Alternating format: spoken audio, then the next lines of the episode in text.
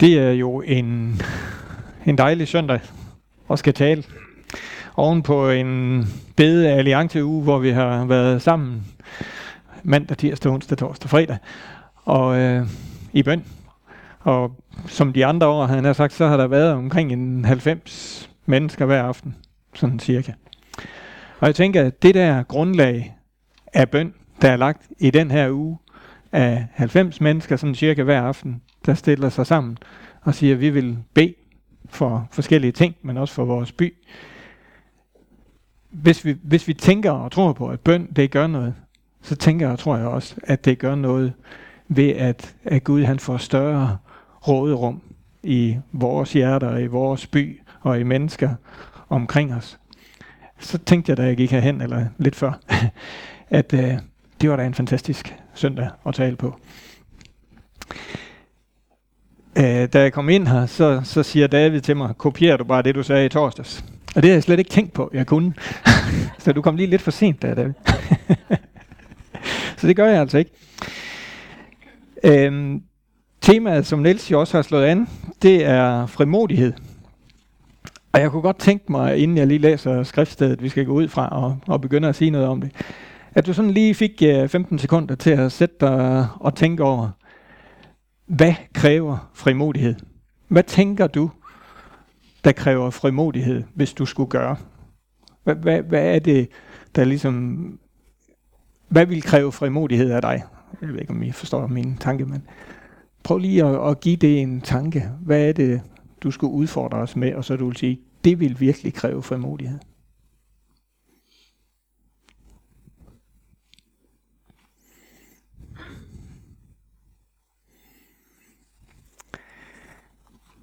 Så har I svaret på det, tænker jeg. Vi har jo brug for frimodighed i mange situationer. Både i det daglige liv, vi har, på alle mulige andre områder, og også i vores tro har vi brug for frimodighed. Og vi skal tage udgangspunkt i et vers fra Johannes evangel kapitel 16 og vers 33. Der står sådan her. Sådan har jeg talt til jer, for I skal have fred i mig. Og det er Jesus, der siger det her. I verden har I trængsler, men vær frimodige. Jeg har overvundet verden. Men vær frimodige. Jeg har overvundet verden. Og det her stykke, den her, det her vers, det siger Jesus på et tidspunkt, lige før han i kapitel 17 beder en lang bøn for sine disciple. Og i kapitel 18, så går de videre, og de går ind i Gethsemane have. Så det her det er sagt til disciplene lige på slutningen af den tid, Jesus han havde sammen med dem. Øh, faktisk så er det jo sidste gang, han sådan for alvor har dem samlet, inden han bliver korsfæstet og inden påsken, og vi ved alt det, der sker der. Han taler til dem på en tid, hvor han ved, at de kommer ud for nogle ting, som de ikke overhovedet kan forestille sig. De ikke overhovedet kan forestille sig, hvordan de skal begå sig i, og tingene vil forandre sig radikalt for dem. Øh, de vil opleve steder, tider i de næste dage efter det her, hvor de overhovedet ikke selv kan komme videre fra. Og der, der siger Jesus til dem, vær frimodige. Han beder dem om at være frimodige. Han, han udfordrer dem til at være frimodige. Og så kan man så spørge, hvem, hvem er det, de skal være frimodige overfor?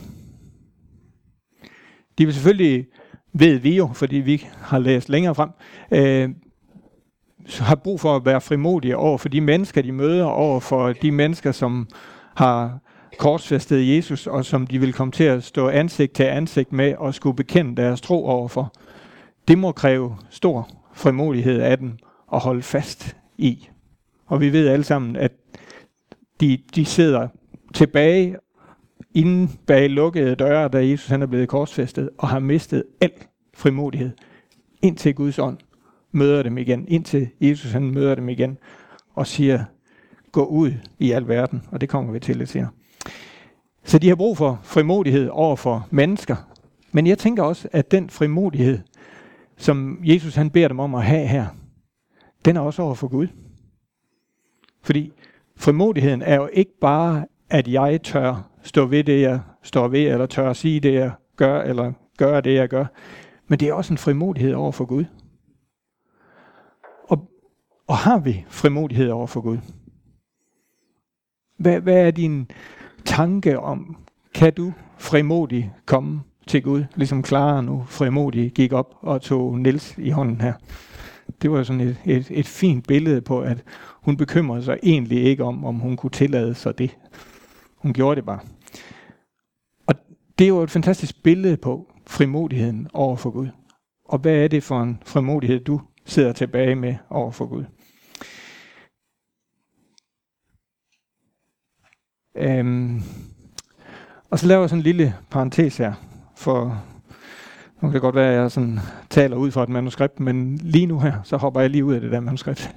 Fordi jeg, en ting, jeg ikke fik med i det her, jeg har siddet og forberedt, det er, hvad er det, der stjæler vores frimodighed?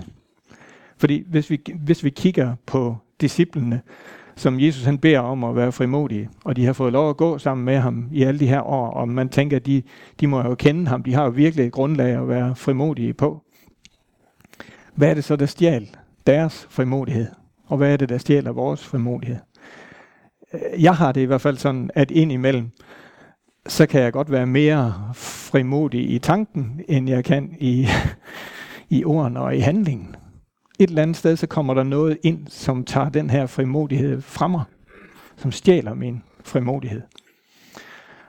Og det, og det, det tænker jeg, det, det er måske lidt vigtigt, at vi også er opmærksomme på. Hvad er det? Hvad er det, der kan tage vores frimodighed? Øh. Og jeg kunne godt, jeg ved godt nogle ting i hvert fald, der tager min frimodighed. Altså hvis jeg skal for eksempel sige, at det kræver frimodighed at stille mig herop og sige noget, så noget af det, der kan stjæle min frimodighed her, det er, hvis ikke jeg har det grundlag, jeg taler ud fra i orden. Jeg kan have meget forskellige fornemmelser af at stille mig herop, eller i alle mulige andre sammenhæng, og sige noget. Nogle gange kan jeg gøre det vældig frimodigt, fordi jeg ligesom bare oplever, at yes, jeg har grundlaget i orden. Jeg ved lige præcis, at det er det her. Og andre gange, så har jeg simpelthen ikke fået det grundlag i orden. Og så stjæler det min frimodighed. At jeg simpelthen ikke har grundlaget for min frimodighed i orden. Det kan også være, at, at hvis jeg skal snakke med et andet menneske, at min frimodighed forsvinder lidt, hvis jeg føler, at jeg bliver kørt over. hvis jeg føler, at det menneske er øh, mere velargumenteret eller stærkere i det, vi snakker om, end jeg er. Eller hvis jeg på forhånd kigger på det menneske eller den ting, jeg skal være frimodig overfor, og tænker, det her, det klarer jeg aldrig. Så ryger min frimodighed også sådan her. og sådan er der ting, der stjæler vores frimodighed. I Hebræerbrevet kapitel 10 og vers 35, og nu har jeg stor frimodighed til, at jeg kan finde det, fordi jeg skrev nemlig sidenummer på her. Øh, Hebræerbrevet kapitel 10 og vers 35. Der står, øh, kast altså ikke jeres frimodighed bort. Den bærer, stor, den bærer en stor løn i sig. Kast ikke jeres frimodighed bort. Den bærer en stor løn i sig. Så der frimodigheden er ikke, øh, hvad skal man sige, den er ikke bare for, at vi kan komme ud med det, vi skal ud med. Den bærer en løn i sig. Og så er det jo oplagt at stille spørgsmålet, hvad er det for en løn, frimodigheden bærer med sig? Hvad er det, vi får igen af frimodigheden? For mig, så er noget af det, jeg får igen, at det styrker min tro rigtig meget, når jeg bruger min frimodighed. Når jeg vælger at gå frimodig ind i det, jeg skal gå ind i. Frimodig ind til det menneske, jeg ligesom oplever her. Kan jeg dele et eller andet med det menneske? Så frimodigheden er ikke bare noget, jeg bruger for at, at, at gøre noget for andre. Den bærer en løn i sig også for mig, som er frimodig. Øhm, ja, det lyder som om, jeg altid er frimodig. Det er jeg absolut ikke. Øhm, og vi skal prøve at, at tage tre vinkler på det her herfra. Det er nemlig frimodighedens grundlag. Hvad er grundlaget for vores frimodighed? Frimodighedens udtryk. Hvordan kommer frimodighed til udtryk? Og frimodighedens handling. Hvordan er det, vi sætter handling på grundlaget og udtrykket? Grundlaget. Hvorfor kan vi være frimodige? Hvorfor kan vi være frimodige over for Gud og over for mennesker i forhold til at, at fortælle, hvem Gud han er? Fortælle om Jesus. Hvorfor kan vi være grund? Hvorfor kan vi være frimodige der? Uh, hvis vi prøver at gå tilbage i det første vers, vi læste Johannes Evangel kapitel 16 og vers 33.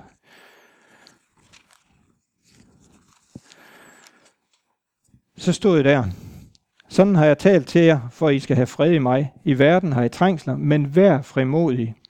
Og så er det den sidste del. Jeg har overvundet verden. Jeg har overvundet verden.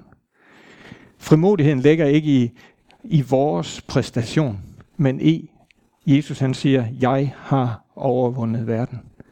Og det er der, vores grundlag for frimodighed er.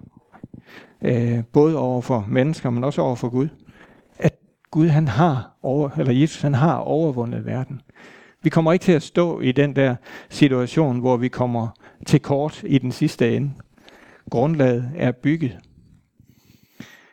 Og hvordan er det så, vi får, får det her grundlag bygget ind i vores liv? Hvordan er det, det for, for øh, hvordan er det, vi, vi får det til at betyde noget for os, at han har overvundet verden? Jeg kan ikke finde nogen 10-trins kurser i Bibelen til at sige, hvis du bare går igennem det her, så har du lagt grundlaget, og så kan du ligesom være frimodig ud fra det. Øh, det har jeg ikke fundet i hvert fald. Men jeg synes, jeg kan læse mig til, at erfaring og viljen til at gå ud og sige, Jesus han har overvundet verden, det bygger frimodighed erfaring og viljen til at gå ud. Når vi har forstået den her tanke, når den er øh, grundlagt i os, at han har overvundet verden, så bygges frimodigheden ved, at vi begynder at gå med det, gå på det, leve efter det, bruge det. I missionsbefalingen, der står, at vi skal gå ud. Men der står ikke bare, at vi skal gå ud. Der står, gå derfor ud og forkynd. Og det der derfor, det må jeg henvise til et eller andet. Hvorfor er det gå derfor ud?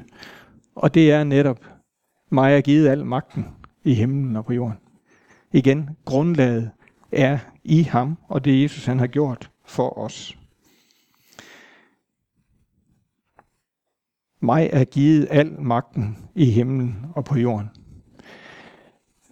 Hvis jeg frimodigt skulle gå ind i en eller anden kamp, øh, af en eller anden slags. Lad os nu bare få det ned på jorden og sige, at det var en håndboldkamp. Og jeg vidste, at jeg ville vinde. Så tror jeg, at jeg ville spille en del mere frigjort, end hvis jeg ikke vidste, at jeg ville vinde.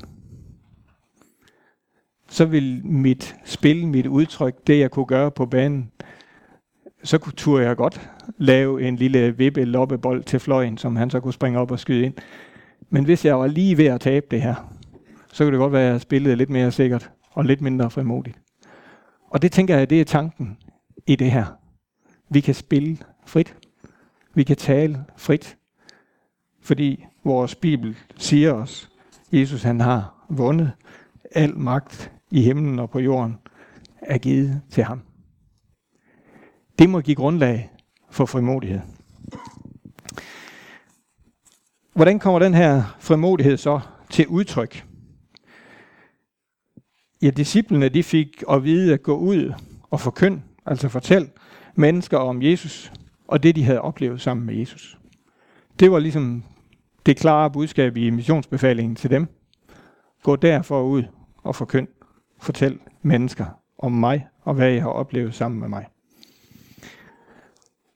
Og det er vel også det, som skal give sig udtryk hos os, eller det, som vi skal være frimodige overfor at vi skal sætte ord og handling på vores frimodighed, på det grundlag, vi lige har, har beskrevet. Og det er jo nemt sagt. Men har du tænkt over, og har jeg tænkt over, hvad betyder det så lige præcis for mig?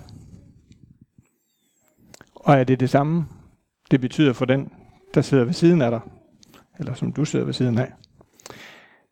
Hvad er din fortælling om Jesus? Og nu, nu, nu begynder vi sådan at blive lidt konkrete. Hvad er din fortælling om Jesus? Har du prøvet at sætte ord på, hvad din historie med Jesus er? Har du prøvet at tænke igennem, hvis du får otte linjer på et A5-ark med halvanden linje afstand, skriftstørrelse 8, 12 skal vi så sige. Hvad er det så, du vil udtrykke? Hvad er din fortælling? Når Jesus han sagde til disciplene, gå ud og forkynd om, hvem jeg er, så må de jo, så må de jo skulle danne sig et eller andet øh, tanke om, hvad var det så, de skulle gå med? Hvad var det, de skulle gå ud og sige, fortælle, viden om?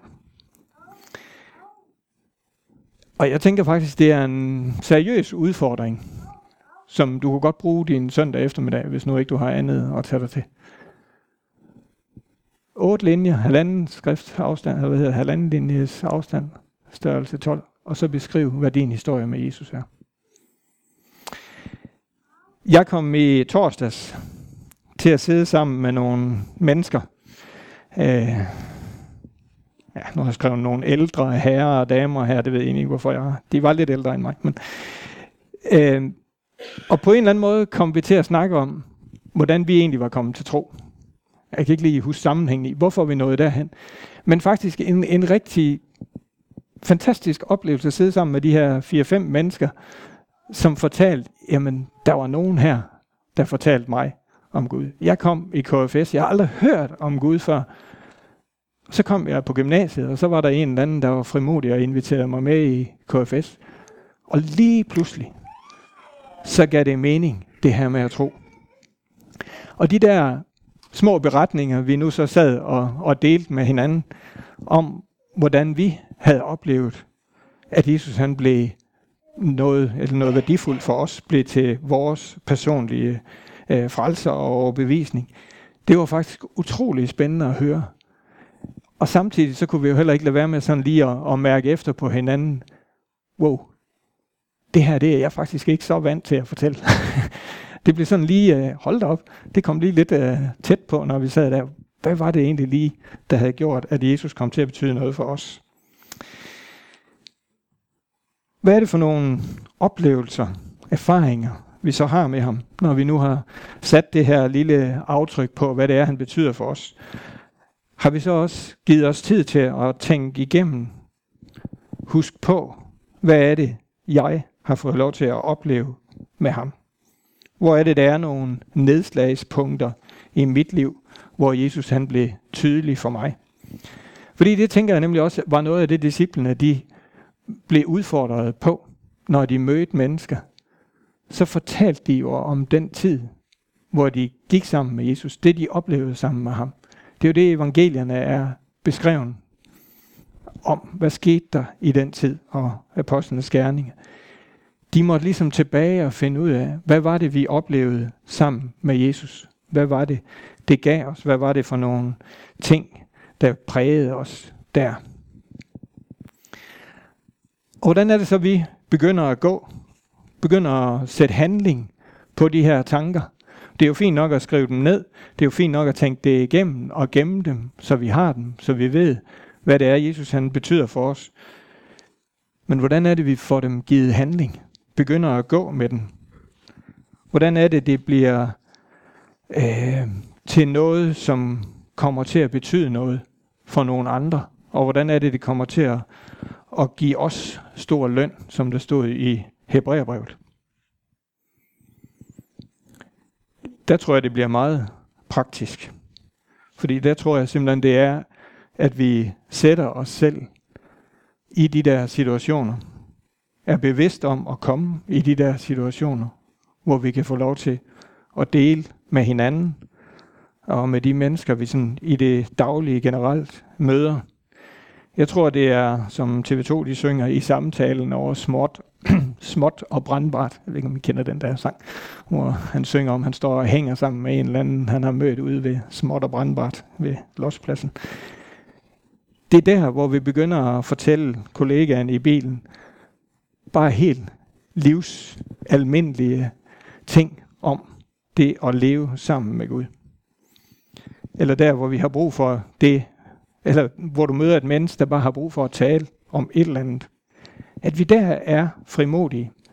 At vi ved med os selv, jamen det, det giver stor løn at være frimodig. Det betyder noget både for mig og for den, jeg er frimodig overfor. Det er ikke bare frimodighed i at holde en eller anden lang forsvarstale, eller en prædiken, eller fortælle et eller andet, jeg nu lige har, har forstået i Bibelen. Det er at dele vores liv og vores erfaringer med mennesker, vi kommer omkring. Og det er at komme over tanken om, at de gider nok ikke at høre det. Det tænker jeg i hvert fald, at jeg nogle gange øh, sådan lige skal, skal på den anden side af. Ah, det er bare din helt almindelige bøvlhistorie, Svend. Hvad, hvad er der i den? Jeg tror, vi skal over det der. Jeg tror, vi skal derhen, hvor vi tænker, jamen det menneske her vil faktisk gerne høre min historie, min erfaring, min tanke om, hvad det er, Jesus han betyder for mig. Det jeg har fundet ud af, giver mig liv. Det at, at vi kommer til at stole på, at det går an at bruge tiden på, og det går an at bruge den energi, det nu kræver, og dele det med andre. Og den allerstørste udfordring er nok, at vi får erfaringen af, at selvom jeg ikke gjorde det perfekt, så var der faktisk nogen, der greb det. Den her lille historie, jeg havde fra før om i torsdags, hvor jeg øh, sad og snakkede med de her, de fortalte jo alle sammen historien om, hvordan de egentlig sådan tænkte, dem der fortalte dem om Jesus, de gjorde det faktisk sådan lidt hakkende. Den der KFS-gruppe, den var måske ikke så fantastisk. Det var måske ikke altid, det kørte lige som det skulle. Men de mødte nogen, et menneske, som brændte for det her. De mødte et menneske, som var ærlig og autentisk, og det havde grebet dem. Og jeg tænker, vi skal få erfaringen af, at det går an at gøre det på min måde. Det går an at formidle evangeliet på min måde. Jeg behøver ikke at leve op til Nils' standard eller en anden en standard. Det går an at formidle evangeliet på min måde, så længe jeg er bevidst om, hvad det er for et grundlag, jeg står på, og at det har stor løn at formidle. Lad os så øve os i den her frimodighed.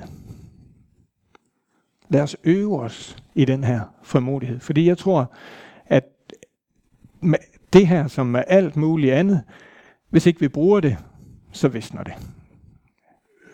Hvis vi øh, har armen bundet op i en slynge i et eller andet antal uger, så visner den ellers store overarm og bliver slap. Og sådan tror jeg også, det er med vores frimodighed. Hvis ikke vi gør brug af den, hvis ikke vi tænker over at bruge den og, og træner den, jamen så visner den. Så lad os øve os her. Lad os erfare med hinanden, at det faktisk går an. At vi faktisk alle sammen gerne vil høre hinandens historie. Har du, er du sikker på, at dem, som er rundt om dig, kender din historie? Jeg tænker, vi er jo nogen, der har været sammen og kender hinanden i et antal år, og der er nogen, der kender hinanden i mange flere år.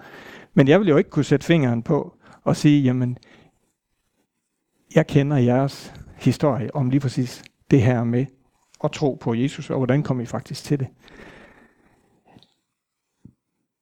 Lad os være frimodige til at dele den her historie, og måske kræver det en kop kaffe eller en pizza, for at vi kommer i gang. Men det er det så også værd. Lad os være frimodige til at tænke, jamen, jeg har faktisk lyst til at høre en eller anden historie. En eller andens historie. Jeg tænker i hvert fald, at min erfaring, det er, at det er en gave til hver, eller til mig, hver gang jeg får en beretning om livet af et eller andet menneske. Når jeg får mig taget tid til, sætte mig ned og høre et eller andet menneskes historie. Jeg, jeg må helt fuldstændig sige, at jeg aldrig er gået hjem og tænkt, det var godt nok spilletid. Det har altid beriget mig. Jeg har altid gået hjem og tænkt, det var dog fantastisk. Sidste søndag så var Anne Mette Jørgensen op og fortælle sin historie. Og jeg tænker, øj, der var så meget mere til den historie, som hun så fortalte mig, da jeg så delte en kop kaffe med hende for efterhånden lang tid siden. Sådan har vi jo alle sammen en historie, og jeg tænker, vi må øve os i med hinanden og dele den. Det betyder så, at jeg helt konkret gerne vil udfordre os alle sammen, uanset hvor længe og hvor meget og hvor lidt du har været i kirken. Gør brug af din frimodighed. Øv dig. Inviter en eller anden på en kop kaffe og spørg, om du ikke må få lov at høre vedkommendes historie. Så bliver det ikke mere praktisk. Og nu har du altid anledning, når nu lige om lidt, at vi har løst velsignelsen, til at sige, jamen præsten han har givet mig lov til. Brug det. Og jeg tror, at vi har brug for at øve os mellem hinanden. Så kan vi altid udvide det til alt det der, vi gerne vil i forhold til alle de her mennesker, som vi også gerne vil høre deres historie. Men jeg tror faktisk, i det her fællesskab, så kunne vi have rigtig meget glæde af at øve os med hinanden. Jeg kommer ikke at forhøre dig, om du har inviteret nogen på pizza eller kaffe bagefter, men det kunne godt være, at jeg sparkede lidt til nogen bagefter alligevel.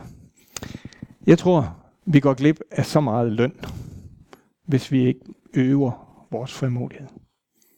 Så meget, så meget gave og så meget liv og så meget erfaring, vi ikke får med, hvis ikke vi gør det her. Hvis vi bare lader frimodigheden visne.